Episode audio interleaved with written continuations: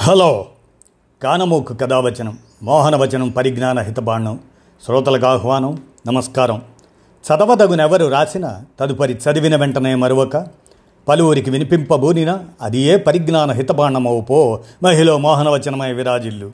పరిజ్ఞాన హితబాణం లక్ష్యం ప్రతివారీ సమాచార హక్కు ఆస్ఫూర్తితోనే రామోజీ విజ్ఞాన కేంద్ర చారిత్రక సమాచార సౌజన్యంగా శ్వేతజాతి ఆధిపత్య ప్రతీక ఎనభై వేల పులుల సంహారం. బ్రిటిష్ అటవీ చట్టం మాటున అటవీ వన్య సంపద దోపిడీ.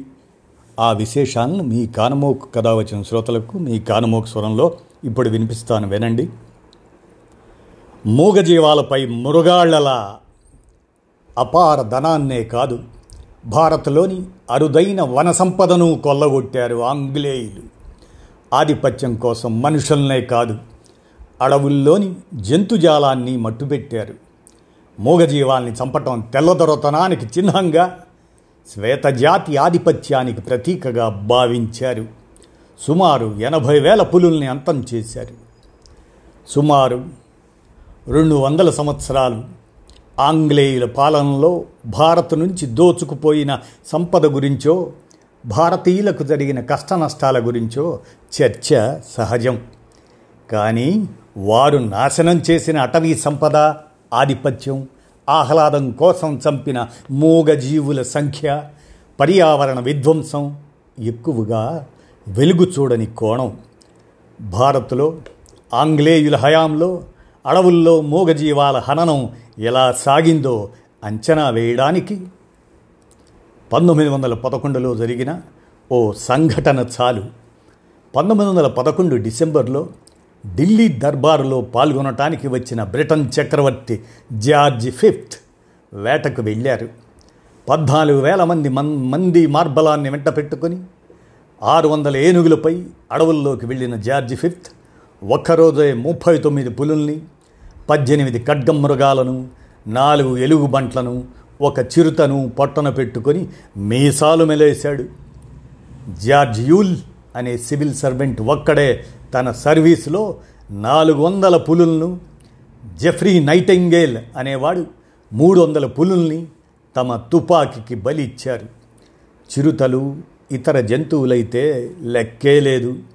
దట్టమైన అడవులతో అసంఖ్యాక జంతుజాలంతో అలరారుతున్న భారతీయ అడవులు ఆంగ్లేయులకు ఆట మైదానంలా కనిపించాయి.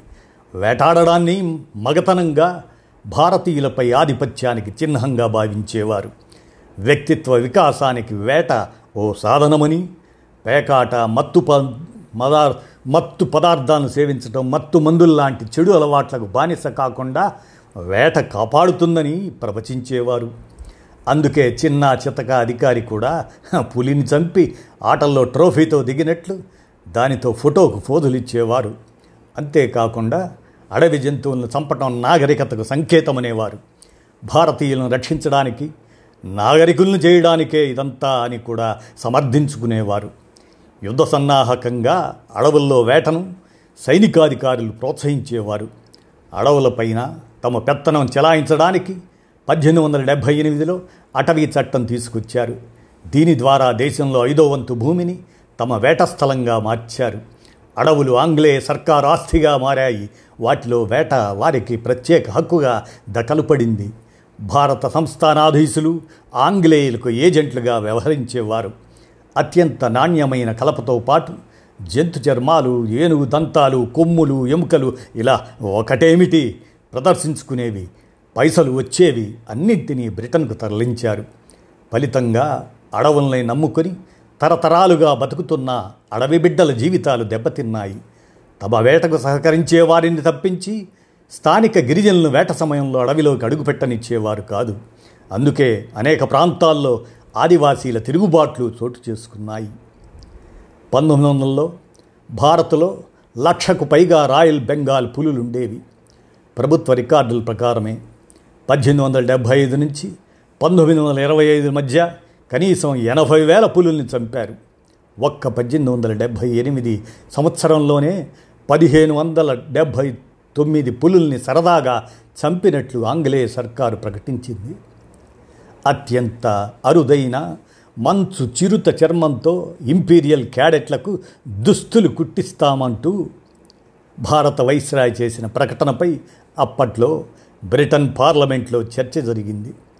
చనిపోయిన జంతువుల కళేబరాల్లో తుక్కు నింపి వాటిని మళ్ళీ బతుకున్న వాటిలా కనిపించేలా చేసి అమ్మే కంపెనీ వాన్ ఇంగెన్ అనేది మైసూర్లో పంతొమ్మిది వందలలోనే ఆ ఫ్యాక్టరీ లెక్కల ప్రకారం తొలి యాభై సంవత్సరాల్లో ఇరవై ఐదు వేల పులులు ముప్పై వేల చిరుతలు లక్షల్లో ఇతర అడవి మృగాల కళేబరాలను అమ్మారు. పర్యావరణానికి సమాజానికి ఒక పులి వల్ల కలిగే లాభాన్ని ఆర్థికంగా లెక్కేస్తే సుమారు రెండు వందల ఎనభై కోట్ల రూపాయలని ఆ రోజుల్లోనే ఈ మధ్య ఓ నిపుణుల బృందం నివేదిక ఇచ్చింది. ఆ లెక్కన ఎనభై వేల పులుల్ని చంపి ఆంగ్లేయులు మనకు చేసిన నష్టం ఎంతో ఇక మీరే తేల్చాలి. ఇదండి. శ్వేతజాతి ఆధిపత్య ప్రతీక ఎనభై వేల పులుల సంహారం అనేటువంటి ఆనాటి బ్రిటిష్ దౌష్ట్యం అటవీ చట్టం మాటున అటవీ వన్య మృగ సంపద దోపిడీ గురించి మీ కానమోకు కథ వచ్చిన శ్రోతలకు మీ కానమోకు స్వరంలో వినిపించాను. విన్నారుగా? ధన్యవాదాలు.